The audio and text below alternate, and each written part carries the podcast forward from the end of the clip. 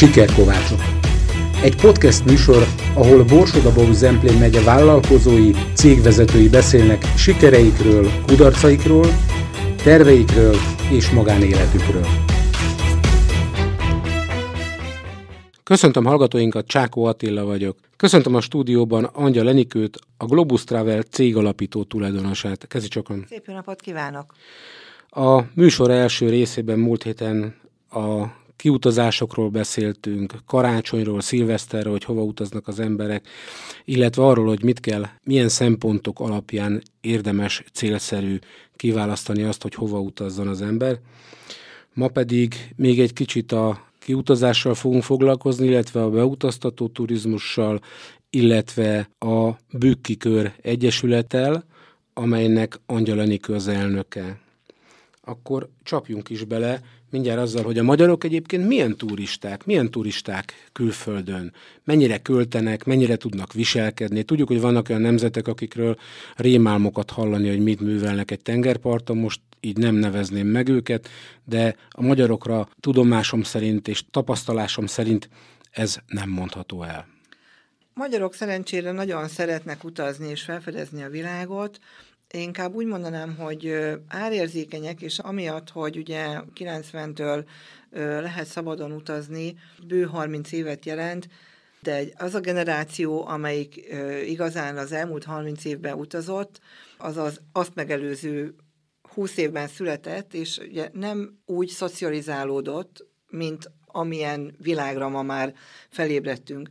És hát kellett bizony ez a pár évtized ahhoz, hogy egyfajta utazási kultúra azért a magyar utazás, vagy a magyar utazó közönség körében is megjelenjen. Egyébként nagyon szeretnek a magyarok kirándulásokra járni, fakultatív programokra befizetni, tehát ilyen szempontból egyáltalán nem mondanám, hogy nem nevezném spórolósnak magunkat.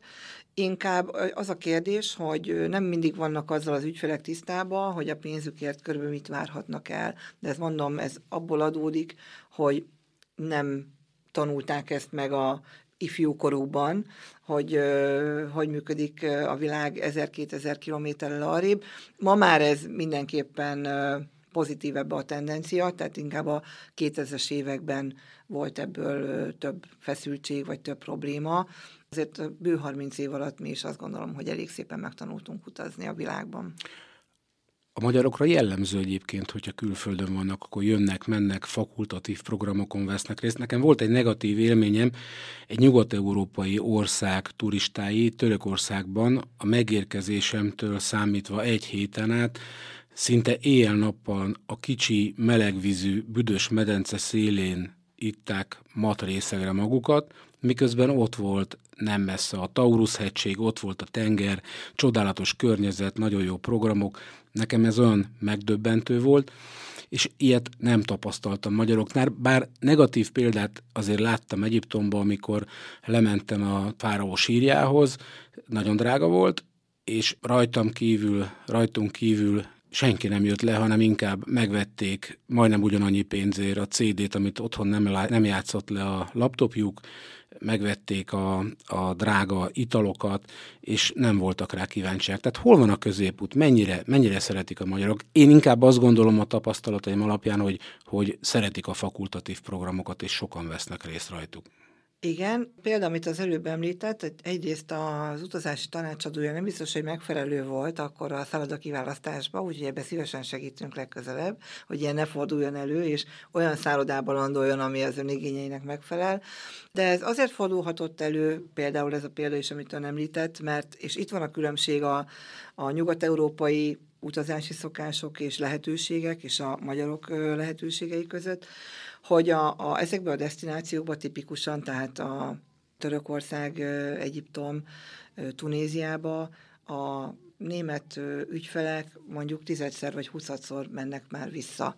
és ők már első 2, 3, 4, 5 alkalommal már megnézték a Taurus-hegységet, meg Antalya óvárosát, meg az Alanyai várba is voltak fönn, meg raftingtúrán is voltak, míg a magyar vendég most van ott először, esetleg másodszor, és hát egy utazás alkalmával, mondjuk ha maradunk a török példánál, jó, ha 1-2 helyre eljut az ember, mert azért nyaralni is kellene, ugyanakkor ugye ez az ókori Kis-Ázsia területét fedi le a török riviéra, rengeteg látnivaló van, és nagyon gazdag kultúra. Hogyha harmadszor, negyedszer megyünk vissza, még mindig marad látnivaló, amit még első 1-2 alkalommal nem néztünk meg, és a magyarok erre szép szorgalmasan el is mennek. Lehet, hogy őket nem szeretik annyira a törökök, mint minket, magyarokat. Igen, főleg, ha még meg is tudják, hogy az Attila az ember neve, akkor a vállukon viszik. Abszolút így van, tehát a törökök azok hihetetlenül kedvelik a magyar vendégeket. Merre megy a világban az utazása, az idegenforgalmi piac? Hogy látja, hogy 5-10 év múlva hova fogunk utazni, milyen feltételekkel, milyen időtávra, időintervallumban, hány napra? Lesz változás? Folyamatos változás van, hogy szoktuk mondani, hogy egy dolog állandó, a változás. Ez az utazásra aztán tényleg maximálisan igaz, és hát ami a legnagyobb változást okozta, vagy hát a változások tömegét tulajdonképpen elindította, ugye ez a Covid világjárvány volt, ez a turizmust tulajdonképpen A-tól Z-ig átírta.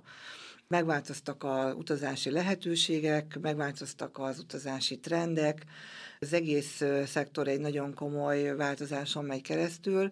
Hát gyakorlatilag ugye ez volt a második nyár, hogy már teljes körűen utazni lehetett a világjárvány óta. Átértékelődött valahogy az utazás az emberek fejében, visszatalálnak az utazáshoz, tehát nagyon úgy tűnik, hogy igen, tehát utazni jó. Úgyhogy megtalálják a módját, hogy újra utazzanak és felfedezzék a világot. Szerintem tendenciájában az lesz egyébként a jellemző, hogy több utazás éves szinten rövidebb tartózkodásokkal. Tehát a kíváncsiság a világ iránt szerencsére megmaradt az emberekben. Nagyon megdrágult az utazás, tehát mind a repülőjáratokra az árak, mind a szállodai árak. Ugye Magyarországon még ráadásul az elmúlt másfél évben egy nagyon erős infláció is érezteti a hatását, tehát mindezek eredményeképpen az utazás az bizonyos értelemben újra egyfajta luxuscikk lett, de nem mondunk le róla, tehát inkább akkor kicsit rövidebb időt töltünk egy-egy helyen, de az a tapasztalatom, hogy szeretünk utazni, és ami egyre fontosabb, hogy a élményeket szerezni. Akár belföldi tartózkodásról van szó, akár külföldiről. Itt ma már önmagában az, hogy elutazunk repülővel valahova, vagy busszal valahova, és ott megszállunk egy szálláshelyen, önmagában ez már nem motiváció, hanem hogy milyen programot tudunk ott lebonyolítani, vagy milyen élményekben lehet ott az adott célterületen részünk. Ez ma már egy erősen meghatározó az utazási motivációban. Eddig döntő részben a kiutazásról beszéltünk, vagy szinte teljes mértékben, de mi jellemzi a beutazó turizmust? Az hogy változott meg? Hát emlékszük még a 70-es, 80-as években itt találkozott Nyugat- és Kelet-Németország, aztán volt egy időszak, amikor az oroszok jöttek szép számmal. Én azt hallottam, hogy most a csehek, lengyelek, szlovákok fedezik fel Magyarországot, hogy honnan érkezik most a legtöbb turista, ők mennyire töltenek el hosszú időt, mennyire jó vendégek és mennyire költenek? Az a nem túl fényes hírem, hogy szervezett beutaztatásról Miskolc tekintetében, vagy észak-magyarországi tekintetében tulajdonképpen nem tudunk az elmúlt évtizedekben beszélni. Jellemzően Magyarországra a beutaztatás Budapest-centrikus. Ez egyébként egy komoly probléma akkor, amikor ugye én gondolkodtam azon, hogy elkezdek komolyabban beutaztatással foglalkozni. A pályafutásom alatt többször is nekirugaszkodtam, de mindig megtanultam azt, ahányszor belekezdtem, hát ez bizony nem olyan egyszerű, ez egy sokkal összetettebb folyamat eredménye tud lenni, hogy csoportosan beutaztassak Észak-Magyarországra. Ugye itt a pályám alatt engem sokszor megtaláltak a helyi vendéglátós vagy turisztikai szolgáltatók, hogy nem mindegy, hogy A-ból B-be vagy B-ből A-ba utaztatok. és hát, hogy miért nem hozok nekik vendéget. És hát én ugye miskolci születésű vagyok, nagyon szeretem ezt a várost, és én valamilyen szinten mindig megszólítva éreztem magam, és ezért is kezdtem el ezzel foglalkozni. Már a 2000-es években is volt erre próbálkozásom, illetve a 10 évvel később is, ilyen 2012-3 környékén. De egészen egyszerűen nem találtam fogást ezen a történeten, mindig egy ilyen, kicsit egy ilyen elvégzetlen házi feladat maradt az én életemben, és úgy azzal tettem le itt a 2010-es években, hogy én akkor fogok legközelebb megpróbálkozni beutaztatással foglalkozni, ha úgy mondom, hogy vagy úgy fogalmaztam meg magamnak, hogyha a csillagok elkezdenek együtt állni ehhez. És nem gondoltam volna egyébként, hogy ez el fog következni, de abban a 2 évben, amíg a Covid alatt otthon csücsültünk, és ugye a határok lezárva, úgyhogy nem tudtunk külföldre utaztatni, és hát volt idő kicsit elcsendesedni, kicsit visszavonulni, és úgy ránézni a világra, hát egészen egyszerűen észre kellett vennem azt, hogy a csillagok úgy tűnik, hogy elkezdenek mégiscsak együtt állni, Miskolc turizmus tekintetében is. Egészen egyszerűen azért, mert felértékelődtek az ilyen típusú desztinációk a turizmusban, mint például Miskolc és környéke is. Tehát, ahol közel van a természet, van attrakció, van látnivaló, van kultúra. De és gasztronómia? Van gasztronómia, igen, de ugyanakkor környezetkímélő módon meg lehet közelíteni a célterületet, és van turisztikai infrastruktúra az adott célterületen. Hát Miskolc tipikusan ilyen. Tehát Miskolc abszolút alkalmas arra, hogy egy komplett észak-magyarországi régiót ilyen szempontból kiszolgáljon. És hát ugye nagyon felértékelődött ez, hogy fontos lett ez, hogy természet közelbe legyünk, és távolságtartás, ugye főleg a Covid alatt. És hát ez nagyon klassz dolog persze elvonulni az erdőbe, de én azt szoktam mondani, hogy én is nagyon szeretek kimenni az erdőbe, tulajdonképpen egy ilyen 24 óráig bírom, és aztán felsikítok, hogy de hát hova lehet itt csinosan felöltözni, hol lehet itt egy finomat vacsorázni, hol lehet itt táncolni, hol lehet meginni egy finom koktélt, tehát az erdő közepén többnyire nem jellemző. Úgyhogy Miskolc azért szuperklassz, mert egy olyan város, ahol a belvárosban mindezen szolgáltatás, infrastruktúra, étterem, vendéglátás, kávézók, szórakozóhelyek, színház megvan, ugyanakkor meg 15-20 perc alatt kint lehetünk a Bükki Nemzeti Parkban. Tehát, hogyha természetet szeretne valaki, akkor csodálatos természeti környezete van Miskolcnak, hogyha pedig szeretné egy nagyvárosnak az előnyeit használni, akkor itt azt is megkapja. Úgyhogy azt láttam, hogy Miskolc, mint desztináció elkezd érdekessé válni a nagyvilág számára, és innentől kezdve nekem is van ezzel kezdeni valóm, vagy tenni valóm, hogy talán eljött az idő. Időközben egyébként volt egy beruházásunk, tehát rövidtávú szálláshely kiadással a Covid-tól függetlenül már elkezdtünk foglalkozni, de mivel a Covid adott, mondom, kellő teret és időt a gondolkodásra, így tulajdonképpen nem maradt ennyiben, tehát nem összesen szálláshelyi üzemeltetéssel foglalkozunk, hanem felállt a Globus Travelnek az úgynevezett beutaztató belföldi üzletága, ez a Love North Hungary DMC, elnevezésre hallgat. Ez a DMC egyébként egy angol mozaik szó, ez a Destination Management Company-nak a rövidítése. Tehát gyakorlatilag ugye helyi beutaztató iroda. Mi vagyunk itt a helyi erő, akik itt a helyi turisztikai szolgáltatásokat képviselik. Ezt hogy kell elképzelni, hogy ez egy panzió, egy hotel, egy Airbnb lakásegyüttes? Maga a Love North Hungary DMC gyakorlatilag ugye egy beutaztató utazási iroda, és egyébként foglalkozunk, 2 szálláshelyünk van, 2 apartmanunk, ezt Airbnb-nek is szokták nevezni, de nem csak Airbnb-n keresztül lehet foglalni, rövidtávú szálláshely kiadás, tehát amikor 2-3 éjszakára érkezik a vendég és foglal magának szállást, magas színvonalú luxus apartmanok Miskolc belvárosában. Tehát 2 ilyen szálláshelyet üzemeltetünk. Másrészt viszont hosszú távon a cél az lenne, hogy csoportos beutaztatásban is eredményt tudjunk elérni. Ez viszont, tehát ez az, ami mindig is nehézséget okozott, amikor ugye ezzel elkezdtem foglalkozni, mert hát az első nehézség, amivel szembe találkozunk, az az, hogy Ez a destináció, tehát Észak-Magyarország és ezen belül Miskolc a külföldi potenciális ügyfeleknek nem igazán van fönt a mentális turisztikai térképén. És ha mondjuk, bocsánat, hogy közbeszólok, de hogyha mondjuk ezt úgy szerveznék, és nem okoskodom, csak kérdezem, hogy mondjuk összehoznák azt, hogy egy Nagyvárad is benne lenne, Miskolc és mondjuk Kassán egy opera előadás, tehát hogy kicsit kitágítva a programokat. Ennek sincsen akár akadálya, de hozzáteszem, hogy Miskolc és környéke simán tud akár egyhetes tartózkodást is, mert hogyha a Tokaj-hegyalja világörökségi területet ideveszem, vagy az Aggteleki karsztot, ugye ez az egyetlen megye, ahol Borsod megye, ahol rögtön három világörökségi terület is található, ugye Tokaj-hegyalja, Aggtelek és a Matyóhímzés szintén a világörökség része.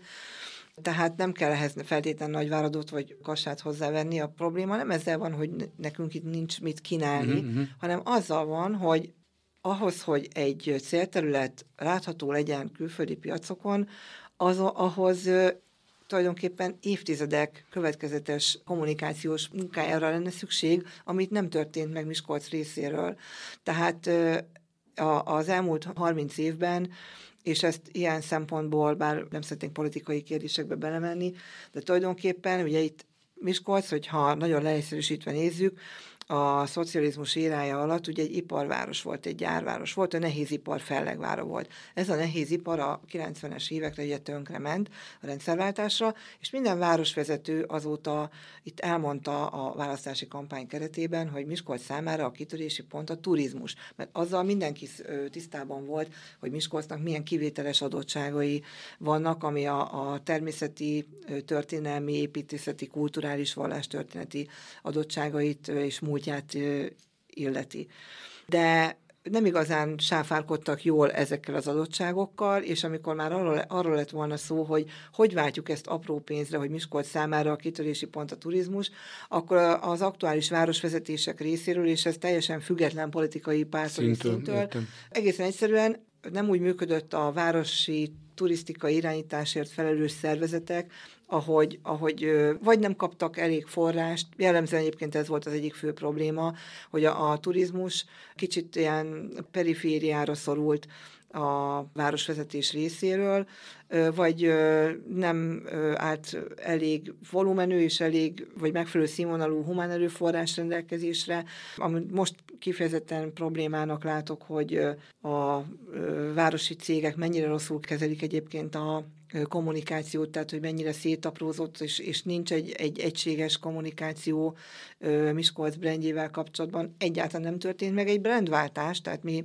említette a beszélgetés elején a Bükki Kört turizmusban is. Ez lett volna most a kérdésem, hogy a Bükki Kört akkor ezért hozták létre? Hát így van, tehát gyakorlatilag ugye a Bükki Kör, ez turizmusban és vendéglátásban dolgozó vállalkozókból alakult ez a kör, egy úgynevezett alulról jövő kezdeményezés, és tulajdonképpen pont ez a hiányos vagy nem megfelelő kommunikáció, vagy pont ez a vágy hívta életre a Bükki Kört, hogy itt, akik a Bükki Kör tagjai, mindenki nagyon sikeresen működő vállalkozást tudhat magáénak, akár évtizedek óta, de alapvetően turizmusból, vendéglátásból élünk, sokkal több turistát és vendéget tudnánk fogadni, hogyha jönnének. És honnan lesz pénzük? Mert említette, hogy máshol kéne eladni Miskolcot és a megyét, arra, hogy mondjuk promotálják a várost, vagy a vármegyét Kassán, Győrben, Szegeden,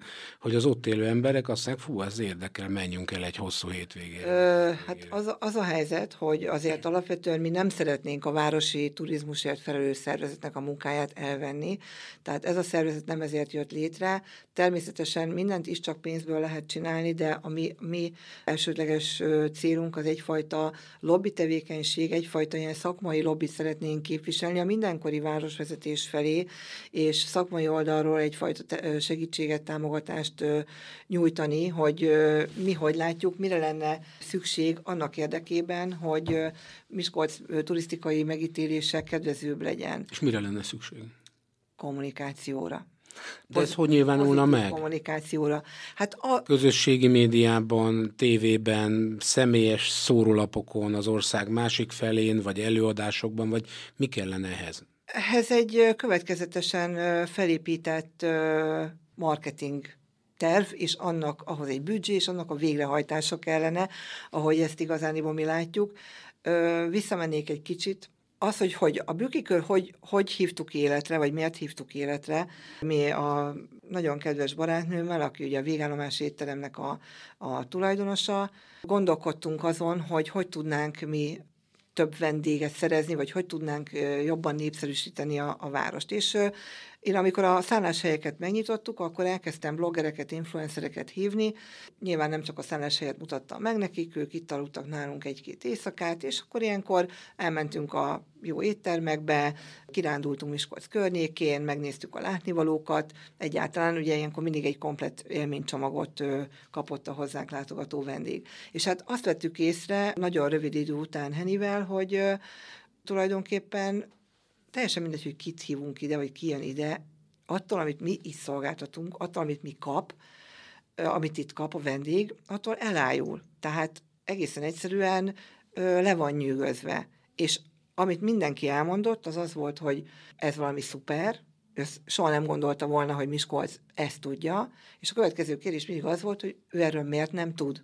Tehát annyiszor találkoztunk már ezzel a kommunikáció hiánnyal, és ugye tulajdonképpen ahova vendégeket elvittük, azok nagyjából a Bükki Kör tagságát teszik ki itt. Ugyanez a probléma derült ki mindenhol, hogy a vendégelégedettség nagyon magas színvonalú minden szolgáltatóhelyen, de a vendégek nem igazán ismerik Miskolcnak ezt az arcát, úgyhogy mi amikor létrehoztuk a Bükki Kört, akkor egy piackutatás elvégzésével kezdtük a munkát, tehát meg akartuk nézni, hogy egyébként az országban éppen milyen Miskolc turisztikai megítélése. És mennyire a végeredmény? Hát ezt most nem szeretném részleteiben ismertetni, de mondjuk úgy, hogy gyászos. Tehát, hogy van mihez képes felnőni, tehát ugyanazt láttuk a piackutatás eredményeképpen, amit megtapasztaltunk akkor, amikor ide akár sajtósztaditúrát szerveztünk, vagy médiamunkatársakat hívtunk, hogy az a vendég, aki ide jön, az már nagyon elégedett, és nagyon tetszik az, amit itt lát,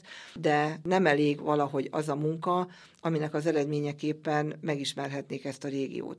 Most egyébként, ha már a forrásra rákérdezett, tettünk egy javaslatot, miután mondtam, hogy ugye egy szakmai lobby szervezetet képviselünk, hát konkrétan vettük a fáradtságot, és elkészítettünk egy egyéves marketing kommunikációs tervet a város számára, amivel megkerestük a városvezetést, és elmondtuk azt, hogy a véleményünk szerint ahhoz, hogy 2024 ne teljen el teljesen marketing kommunikáció nélkül, egy ilyen kampányt kellene bonyolítani, ezt hónapokra bontva megtettük, megjelöltük az összeget, hogy milyen forrásigényre lenne erre szükségünk, és megkerestük a városvezetést, hogy valamilyen szerződéses megbízási formába, ha szükség van rá, akkor, vagy megbíznak minket ezzel a feladattal, akkor nagyon szívesen elvégezzük ezt a munkát, hogyha biztosítják rá a forrást. Egyelőre nem kaptunk rá választ, tehát pontos elképzelésünk van arra, miután ez a csapat, ebben dolgozunk. Mi, itt mindenki hétpróbás vállalkozó 10-20 éve, nagyon sikeresen viszi mindenki a vállalkozását. Pontosan tudja azt, hogy a saját vállalkozását hogy tudja ilyen körülmények között is eredményesen üzemeltetni. Szeretnénk egészen egyszerűen egy szakmai segítséget nyújtani. Majd meglátjuk, hogy kapunk erre valamilyen választ.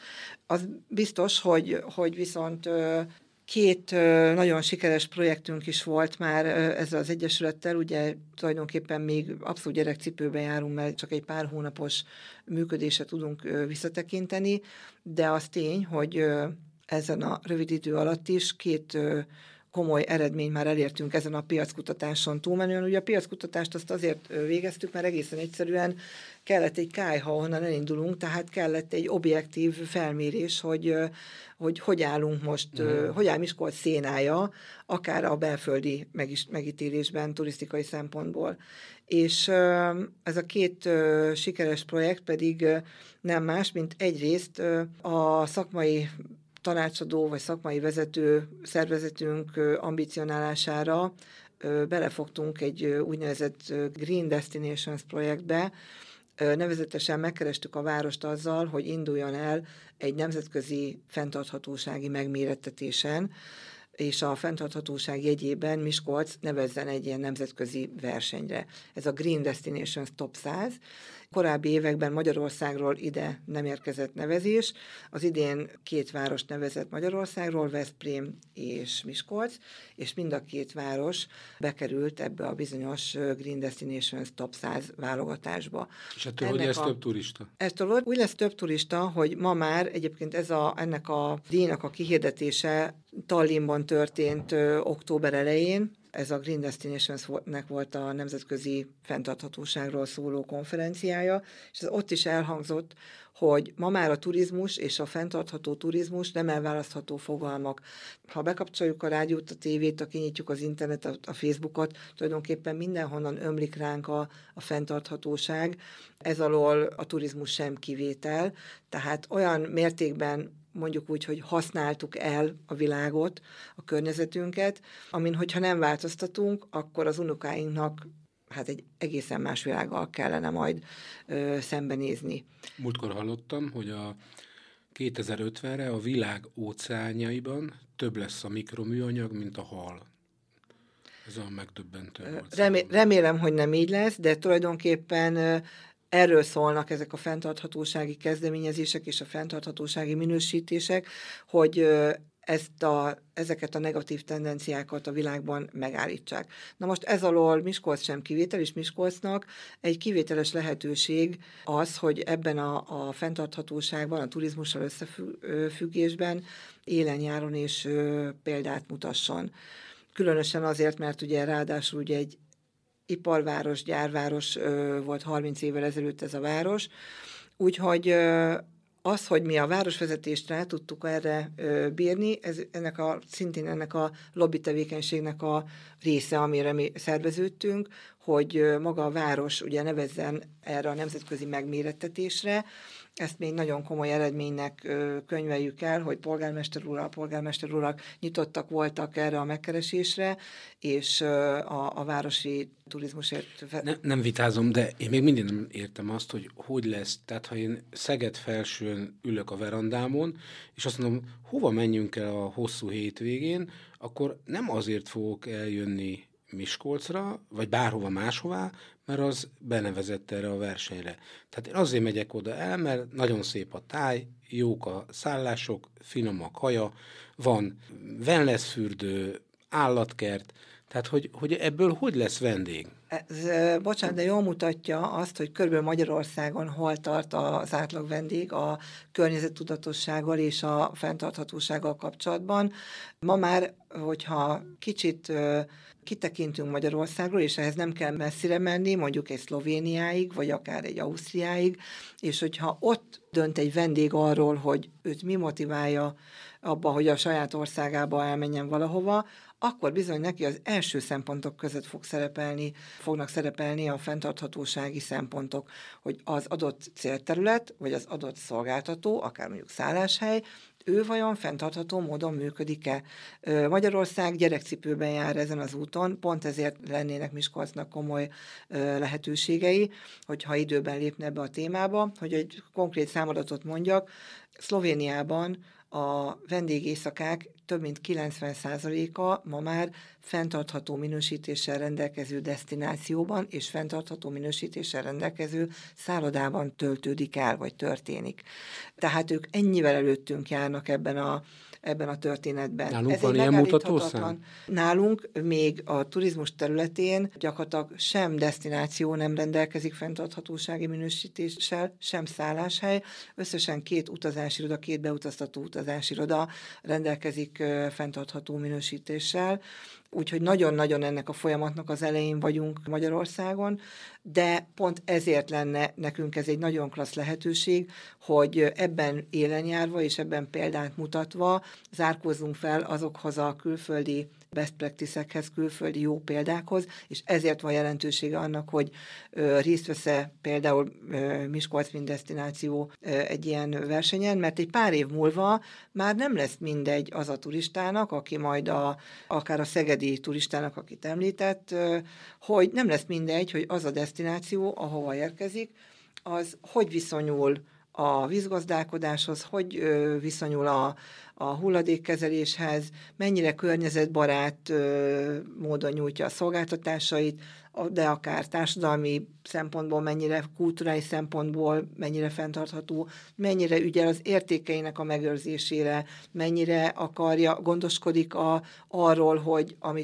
ami a történelmi öröksége mondjuk az adott szélterületnek, azt tovább vigye és megőrizze az utókor számára. Egyébként erre tipikusan jó példa az, hogy mivel pályázott Miskolc ezen a bizonyos nemzetközi megmérettetésen, a történelmi avassal, tehát hogy a történelmi avas tulajdonképpen az elmúlt mondjuk úgy 100 évben, hogy mi történt, ugye ez az avasfejlesztés egy majdnem egy évtizeden keresztül tartó folyamat eredménye most, ahova a kilátóval is eljutottunk, de hát azért a 60-as, 70-es években bizony az Avashegy az én gyerekkoromban, hát mondjuk úgy észlömös terület volt, ahova nem volt biztonságos akár fölmenni. Miközben a 20-as, 30-as években, ezek a 20. századról beszélek, egy nagyon trendy, divatos mulatónegyed volt, tehát az akkori művész... Hát most is egy kvaterkán olyan gyönyörű az egész és vidék. Az ugye a 2000-es évekre ez visszajött, én hozzáteszem, hogy a Bükki Kör tagoknak a munkának az eredményeképpen, de hát a borangolás mögött, meg a kvaterka mögött is ugye most már évtizedes munka áll, és hát erről szólt ez a pályázat, hogy hoztuk vissza, ez abszolút a társadalmi fenntarthatóság jegyében, hogy törekedtek a különböző közösségek, tehát mind az alulra jövő avas körül működő különböző bortársaságok és egyéb közösségek, mind az aktuális városvezetés, azzal, hogy különböző pályázatokra bepályázott, és egy komoly fejlesztési forrás sikerült az avas újraélesztésére ugye szerezni, és ennek eredményeképpen ugye megújítani. Ez hogyan tette lehetővé azt, hogy ma az Avas újra egy virágzó destináció legyen, ugye Európában egy kivételes módon egy nagyváros belvárosában van, egy több mint 800 pincéből álló Vigalmi negyed, Pince negyed, és mennyivel kellemesebb ma már ugye oda elmenni, és a több száz pince újra új gazdára talált, és felújítják ezeket a pincéket, és élettel telik meg az avas, és olyan boros gazdák vannak, akik már pincét nyitnak, és hétközben is fel lehet menni egy borkóstolásra, tehát rendszeresen programok vannak, események vannak az avason, megfelelő infrastruktúra van kialakítva.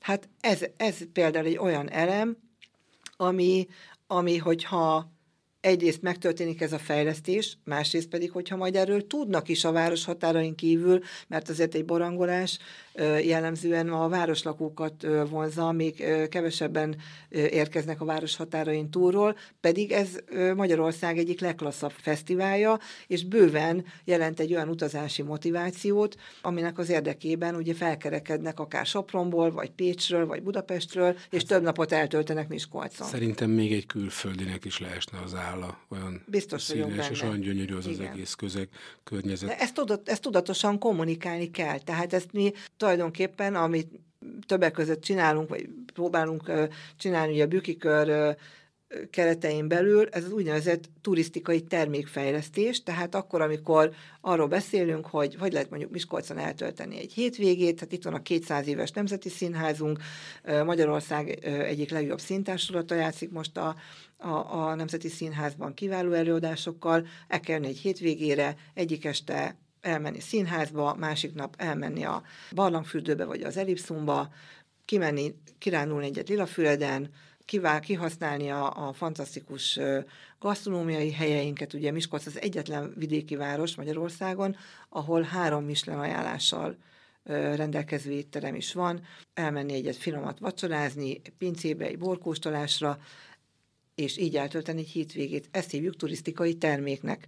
Miskolc bőven tud ilyen turisztikai terméket, és még messze nem soroltam meg minden lehetőséget, amit beletehetnénk egy ilyen hétvégi programcsomagba, és hát erről kellene, hogy tudjon erről a lehetőségről a budapesti, a debreceni, a nyíregyházi, de ugyanúgy a kassai, vagy éppen a krakói, vagy éppen prágai brünói vendég, hogy milyen klasszul el lehet itt tölteni az időt, és miért érdemes hozzánk eljönni. Hát ezen próbálunk dolgozni. Ugye ez volt az egyik projekt, amit említettem, és nagyon örültünk ennek a fantasztikus eredménynek, és hát ennek jegyében folytatjuk tulajdonképpen a munkát, mert a másik, ugye említettem, hogy 2 komoly eredményt tudtunk elérni. Igen. A másik pedig, hogy egy V4-es pályázaton vettünk részt, és indultunk el, és azon is sikerült egy forrás nyerni. Ugye kérdez, hogy honnan lesz erre pénzünk? Hát úgy, hogy azért próbálunk pályázni, hogyha van rá lehetőség, és egy nemzetközi konferencia szervezésre nyertünk egyébként egy komoly forrást, ami 2024 áprilisában fogunk megrendezni Lilafüreden a hotelpalotában. Ez egy gasztroturisztikai konferencia lesz, ami arról szól, hogy azt mutatjuk be, hogy mi itt Miskolcon a fenntarthatóság jegyében, a zöld turizmus jegyében, annak jegyében, hogy nekünk itt a Bükk, itt van a tulajdonképpen ehető erdő, mi ezen értékek mentén, hogy fejlesztünk turisztikai terméket, és hogy visszük nemzetközi és belföldi piacra Miskolcot, mint turisztikai desztinációt. Hát én ezt csak minden jót tudok kívánni önnek, ugyanis a műsoridőnk lejárt. Köszönöm szépen hallgatóinknak a figyelmet. Angyal Enikőnek, a Globus Travel cégalapító tulajdonosának pedig, hogy itt volt velünk, és kérem önöket, hogy engedjék meg, hogy egyben boldog és békés új esztendőt kívánjak minden kedves hallgatónknak. Viszont hallásra! Én köszönöm szépen a meghívást, viszont hallásra!